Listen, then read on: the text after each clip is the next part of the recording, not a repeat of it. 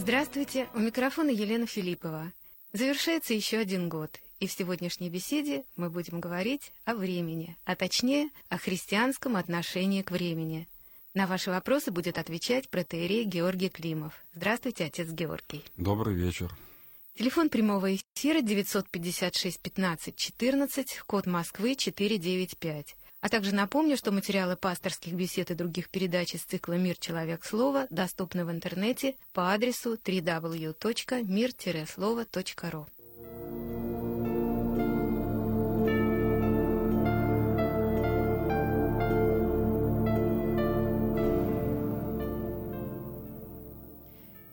когда еще говорить о времени, как не в канун Нового года? Ведь очень часто мы мечтаем о том, что если не с понедельника, то уж с Нового года мы непременно начнем новую жизнь. Время — величина относительная. Бывают жизненные моменты, когда время тянется, как улитка, еле-еле, а иногда, наоборот, несется во весь опор. Перед началом программы, отец Георгий, вы мне рассказали историю, хорошо иллюстрирующую подобное свойство времени. Может быть, повторим? Ну, если хотите, в общем-то, здесь, конечно, история больше касалась такого понятия, как богооставленность. Но поскольку, конечно, все мы ходим под Богом и часто не задумываемся об этом, то, конечно, богооставленность, возможно, то есть переживание вот этой богооставленности может человеку подсказать, что такое время или условность, всю условность времени. А суть этой истории, которую я рассказывал, была такая. В одном из потеряков повествуется, что к одному старцу пришел послушник, э, упал в ноги и сказал, что Бог меня оставил, что мне делать?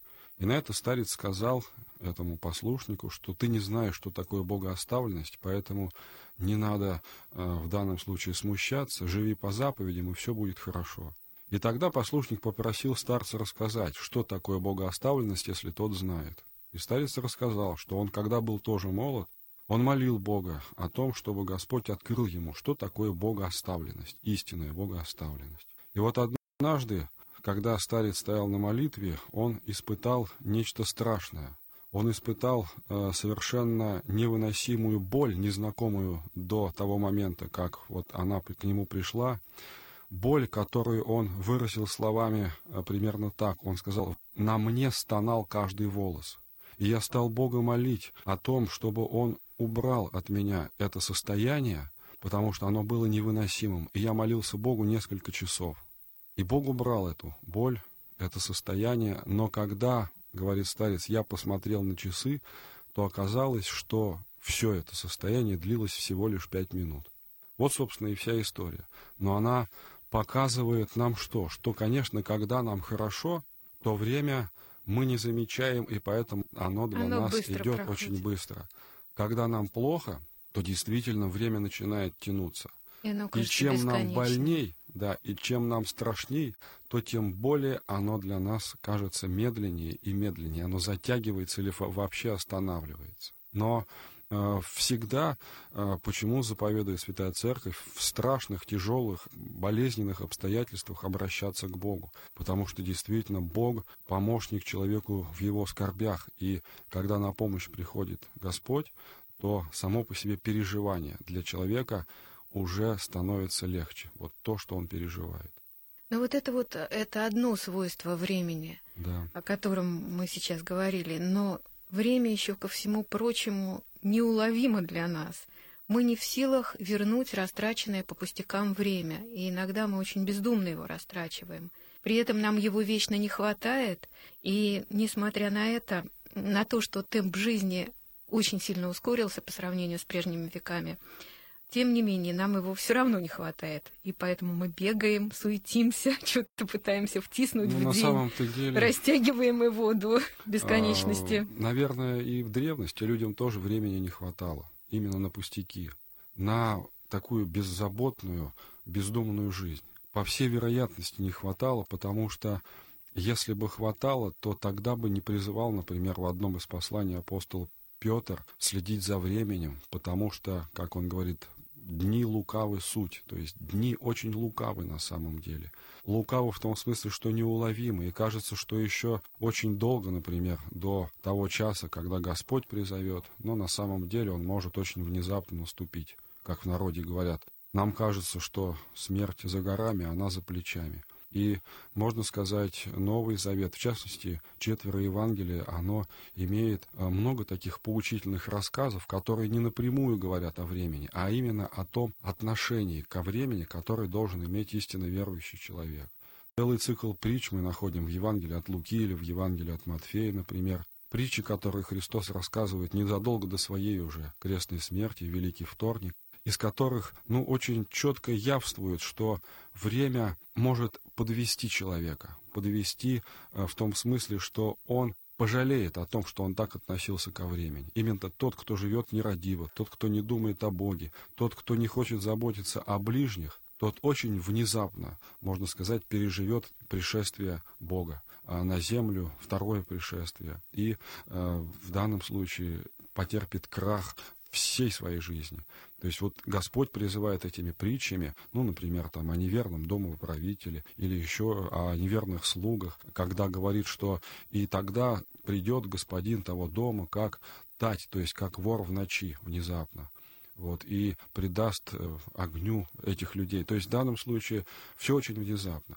Но с другой стороны, для тех, кто думает о Господе, для тех, кто думает о ближних, старается исполнять заповеди, Господь, умудряя, открывает, конечно, дни вот этого свершения, можно сказать, эсхатологического второго пришествия, признаки, которые открываются перед такими людьми, ну, как бы очевидные того, что это, может быть, скоро произойдет, или наоборот, что еще нет никаких признаков. Это тоже налицо. То есть в данном случае а, мы можем сказать, что и восприятие времени для человека верующего и неверующего, оно, как ни странно, отличается и не может не отличаться. Вот это интересно. Э, я напомню, э, телефон прямого эфира 956 15 14, код Москвы 495.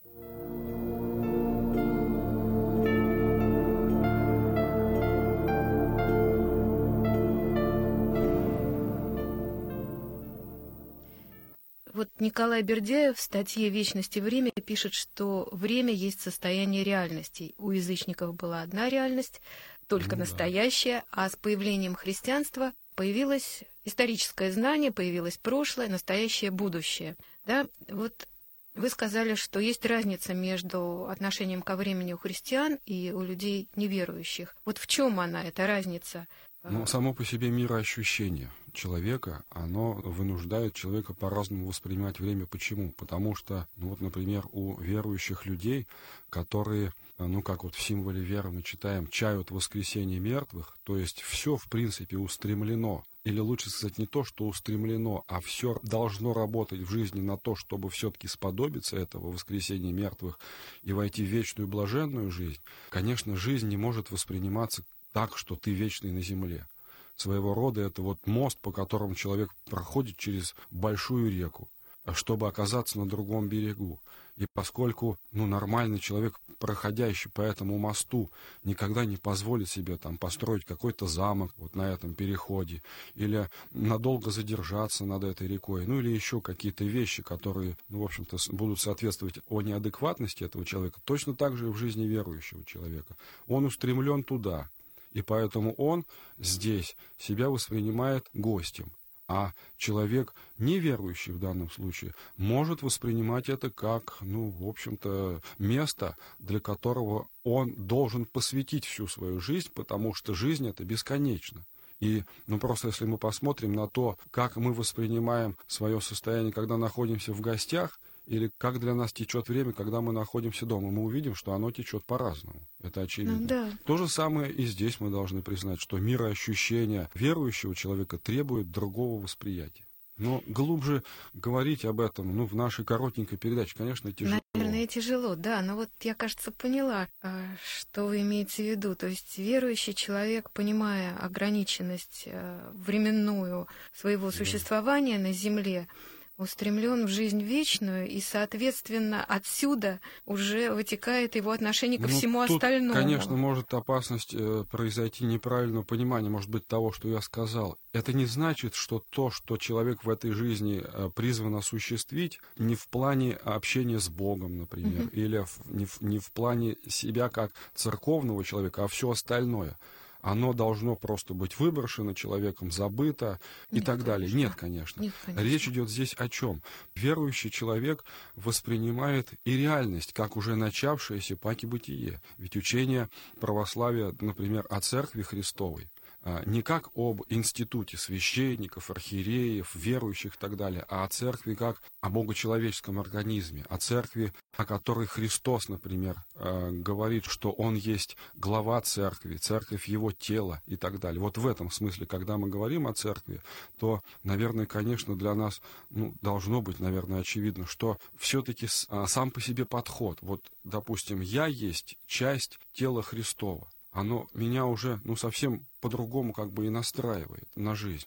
Оно возлагает на меня определенную ответственность. Оно требует от меня по зову божественной любви, ну, как бы особого поведения, не так, которое, может быть, я умом понимаю, что мог бы себе позволить, но я его себе никогда не позволю.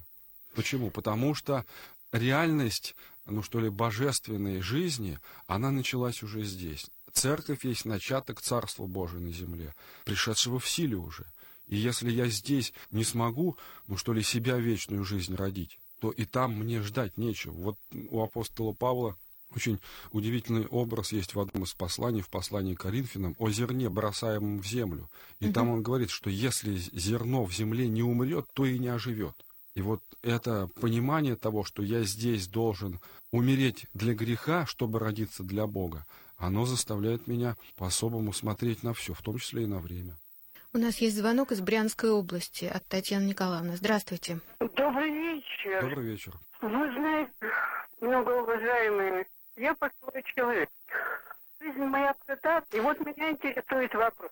Как совместить реальную жизнь с ее радостями, огорчениями, хлопотами и постоянно присутствующей жизнь что ты ходячий мертвец, что тебе одно будущее смерть. Как это жить? Потому что хорошо, я еще не успела стать истинно верующей. Я традиционно верующая. Православный я родилась, православный и умру. Как быть? Спасибо за вопрос. Он понятен, в общем. Я, я честно говоря, плохо слышал, но э, как то, совместить? Совместить что? То, что рано или поздно ты да, умрешь? Да, и радости жизни. Радости и... жизни. А, вот. Вот, ну, в этом смысле ничто не ново под луной, скажем словами премудрого Соломона. И дальше приведем цитату самого Соломона, что все в жизни суета, сует и томление духа. То есть премудрый Соломон, испытавший, ну, все, что можно в жизни испытать, пришел в конце концов к выводу, что все в жизни суета, сует и томление духа. Но есть одно но. Это суета и томление духа только в том случае, если ты живешь вне Христа. Со Христом все приобретает совершенно иное значение, иной смысл, и все начинает работать на то, чтобы ты себя вот именно рано или поздно мертвецом не осознал. Ведь если мы посмотрим с вами на евангельские тексты, опять же, то есть обратимся непосредственно к первоисточнику, к самому Христу, то мы найдем с вами подтверждение, ну, тут только надо довериться Богу и поверить в это, подтверждение того, что это действительно так, что не будет вот этой гробовой доски, за которой все, небытие и ничего абсолютно нет. Когда мы посмотрим, например, Христос приходит в дом 12-летней отраковицы, которая умерла, дочь Иаира, ну, об этом мы читаем в целых да. трех Евангелиях, об этом событии, то мы читаем, что Христос, глядя на эту 12-летнюю девочку, говорит, от раковицы не умерла, но спит. Вот, например, такое выражение мы найдем. Или когда Христос э, говорит апостолам накануне своих страданий, ну, незадолго до страданий, о том, что Лазарь умер, он сначала говорит им о том, что друг наш Лазарь уснул. И вот, с одной стороны, можно говорить, да, Христос условно называет это сном, потому что он знает, что он воскресит этих людей сейчас, придет и воскресит. Поэтому они уснули. Но святые толкователи, учителя нашей церкви, э, здесь позволяют себе гораздо больше э, суждения на предмет этих слов Христа. И они говорят, что, во-первых, то, что говорит Христос, свидетельствует о том, что для Него так же легко воскресить умершего, как разбудить спящего, с одной стороны. С другой стороны, такой учитель, как блаженный Феофилакт, архиепископ Болгарский, говорит, что этими словами Христос научает нас не страшиться смерти. потому что смерть во Христе в данном случае есть только сон и больше ничего. Один подвижник благочестия очень хорошо сказал, что вообще смерть — это страх Божий и больше ничего. В каком смысле? Ну, в таком смысле, в каком церковь заповедует нам ежедневно перед тем, как лечь спать, читая молитвы на сон грядущий, представить, что ты ложишься в гроб для того, чтобы почить. Но поскольку мы знаем, что человек, в общем-то, отдается небытию во время сна, а потом просыпается, то нечто подобное должно произойти и в воскресенье мертвых. А в этом смысле, поскольку мы говорим о Боге всемогущем, ведь все равно, насколько человек заснет, на семь часов, на семь дней, на семь столетий, тысячелетий. Если ты доверяешь Богу и веришь в то, что Его слова истина, поскольку Он сам есть воплотившаяся истина, то смерти не бойся, готовься к ней. И тот же премудрый Соломон говорит, помни, последняя твоя, и вовеки не согрешишь. То есть помни о часе смертном, и тогда ты не будешь грешить. В каком смысле? В том смысле, что готовясь, ты будешь действительно делать только то, что будет работать на то, чтобы ты, умерев, ну то есть разлучившись душой с телом, не перестал существовать. И ты не перестанешь существовать. Но задача ведь еще войти в вечную блаженную жизнь. Вот что для этого надо сделать, чтобы родиться во Христе.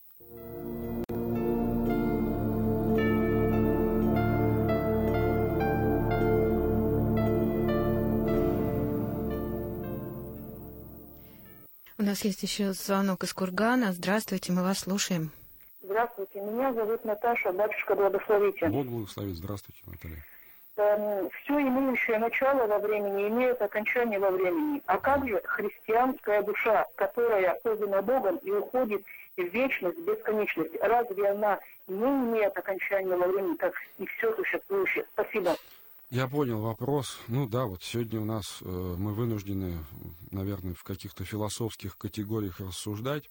И здесь вот, в общем-то, что хочется сказать. Действительно, логически рассуждая, мы должны утверждать, что и душа христианская имеет окончание. Рано или поздно, и она должна закончиться. Потому что она сотворена, потому что она тоже, ну, как бы это ни странно звучало, материально, вот в этом, ну, общем смысле слова.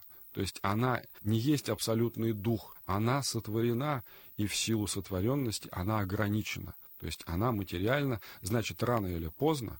Ограничена она, во времени? Да, она должна быть она ограниченная во времени, имеет и свой конец. Но ведь христианское учение говорит нам о бессмертии души в каком смысле? В том смысле, что душа э, соединяется с божественной благодатью. Ведь э, если мы говорим, ну или ставим вопрос о том, что есть божественная благодать, то мы должны сказать, что это божественная сила, это божественная энергия, которая э, есть Бог Дух Святой.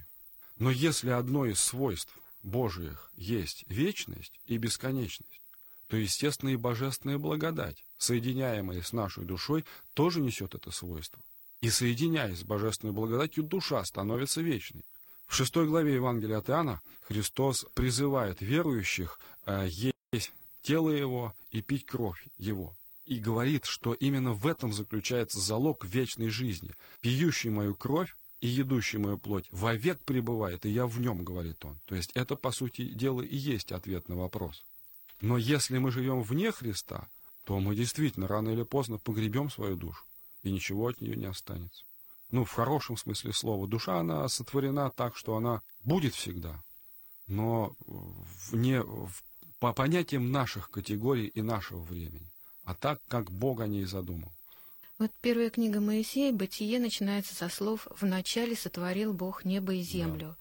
И от этого момента, как я понимаю, пошел отсчет земной жизни. Ну да. А ее конец наступит, когда придет конец света. В послании святого апостола Иоанна Богослова упоминается термин «последнее время», а в, в апокалипсисе есть фраза «времени больше не будет». Вот ну, да. как это понять? Ну, по поводу последнего времени, так называемой апостасии, можно сказать. И апостол Иоанн Богослов пишет, и в Апокалипсисе, кстати, в своем первом послании, и у апостола Павла мы встречаем термин и в послании к римлянам, и в послании к Тимофею термин «последние дни». Например, апостол Павел говорит, в последние дни настанут времена тяжкие. Ну, то есть в данном случае это действительно понятие вот какого-то последнего времени. Чем оно будет отличаться от времени нашего, Ну, опять же, наверное, мы должны сказать мир восприятия. Христос говорит, что в последние дни, когда перед самым его пришествием, будет как во времена Ноя. То есть люди будут жить, есть, пить, веселиться, жениться, посягать, то есть выходить замуж и так далее. Но внезапно найдет на них вот этот, как э, накидывают на птицу селок, вот этот страшный день Господень. Но что это значит? Это не значит, что э, люди не будут время воспринимать, а просто им до Бога будет абсолютно все равно. Никакого интереса и ничего. Когда придет Сын Человеческий, говорит Христос, вряд ли Он обрящет веру на земле. Вот так характеризуются последние дни. Ну, то есть в данном случае, когда человек все свои силы, все свои умения будет направлять исключительно на удовлетворение потребностей плоти. Вот это, наверное, последние дни. И если человек, задумывающийся, видит, что он сейчас, в общем-то, живет так, то он должен забеспокоиться, а может быть, для него это уже последние дни. То есть это тоже все относительно. А по поводу апокалипсиса э, слов, что там времени не будет, это тоже действительно очень, можно сказать, очень высокий полет. Иоанна Богослова его так и называют. Иоанн Богослов. Богословов у нас всего в церкви трое. Иоанн Богослов, Григорий Богослов и Симеон Новый Богослов. То есть этим титулом церковь не разбрасывается. И вот это откровение, что там времени не будет, это, конечно, очень сложная э, категория. Как о ней можно рассуждать? Но рассуждают иногда э, вот в контексте слов Христа, что Он сотворит все новое, новое землю и новое небо. Поскольку все будет обновлено, то и, наверное, само по себе время будет другим. Времени такого, которое сейчас не будет а там будет что-то другое, с одной стороны. С другой стороны, богословы говорят, что сама по себе раздробленность восприятия этого мира. Это одно из следствий грехопадения. И мы вынуждены время воспринимать как постоянно сменяющие друг другу непрестанно моменты. Вот один момент, второй момент, третий момент. Но мы должны понимать, что это тоже ведь все условно. Потому что время, ну что ли, является сплошным и постоянным. И может быть, опять же, когда закончится этот век, то есть этот мир, и начнется обновленная история, человек начнет воспринимать по-другому время. А если говорить а, словами апостола Павла, который утверждает, что в раю будет Бог всяческий во всех, то есть все будет наполнять абсолютно Бог, и человек будет э, жить жизнью в Боге, и в этом будет черпать напрямую, что ли, источник своей жизни, то тут вообще надо сказать, что для Бога вообще ведь нет времени, он вне времени находится. А если человек будет жить Богом, то, естественно, и свойства божественные сообщатся человеческому естеству. И человек благодаря именно соединению с Богом перестанет то, что мы сейчас называем время, воспринимать именно так, как время. Может быть, это будет что-то... Но это, видите, все э, гадание, как апостол Павел говорит, как в зерцале, как в зеркале гаданием, сквозь тусклое стекло. А там, когда мы придем туда, то увидим, как есть. Да, конечно, вот э, осознать это да, нашим человеческим верно. умом, наверное, чрезвычайно трудно, а может быть даже и невозможно, что такое нет времени вообще. Но задуматься надо все равно, задуматься, потому что да. призыв божественный к покаянию и, э, ну что ли, осознание того, что Бог э, из небытия нас вызвал не просто так, а для какой-то очень важной цели заставляет нас понять, что, в общем-то, Господь каждому из нас, кому сколько, но каждому из нас отмеряет именно столько времени, вот тютелька в тютельку, что нам должно хватить, вот чтобы спастись. Ни на что абсолютно. Другое мы не можем растрачивать это время. Ну и, может быть, в этом смысле выражение э, «время-деньги» звучит, может быть, как кощунство. Время не деньги. Время есть для каждого человека уже, по сути дела, спасение, само богатство, которое человека может или спасти, или погубить. Потому что, ну, благоразумному разбойнику на кресте хватило секунд, чтобы спастись. А многим другим десятилетий, ну, например, фарисеям, первосвященникам, не хватило для того, чтобы увидеть в Господе, в нашем истинного Спасителя и принять его, и принять спасение вместе с этим. То есть все очень условно. Мгновение, говорят, хватает людям, которые попадают в тяжелейшие обстоятельства, ну, например, перед э, катастрофой, смертью, чтобы вот мгновенно просто мыслью сказать «Господи, помилуй», и чтобы остаться в живых. То есть это мгновение, которое выводит человека из этих страшных обстоятельств. Нечто подобное мы должны представлять будет и когда мы к порогу вечности подойдем. Главное найти в себе силы, веру и доверие, сказать «Господи, помилуй» и прости. Ну и, наверное, всю остальную жизнь тоже надо помнить, что время это великая драгоценность, данная да, нам. Да. И это богатство. его. И люди, имеющие время, они, конечно, богачи. Все богачи, которые это время имеют и понимают, зачем оно дано. Ну, вот я хотела вас э, попросить, отец Георгий, некое такое пасторское напутствие дать нашим радиослушателям перед длительными новогодними каникулами. Все-таки достаточно много дней без работы, и чтобы как-то ну, они берегли это время. Ну, только ну, к людям, к верующим, наверное, потому что, ну, кто я такой для людей неверующих? Ну, верующих, конечно, я бы э, хотел, поздравляя и с Новым годом, и с грядущим праздником Рождества, ну, призвать вот в эту новогоднюю ночь не забывать молиться о тех, кто в эти дни очень тяжелые, страдает, мучается, погибает, истекает кровью по самым разным обстоятельствам. То есть вот об этом я хотел бы сказать и напомнить. Спасибо большое всем, кто нас слушал. Всего доброго. Всего доброго.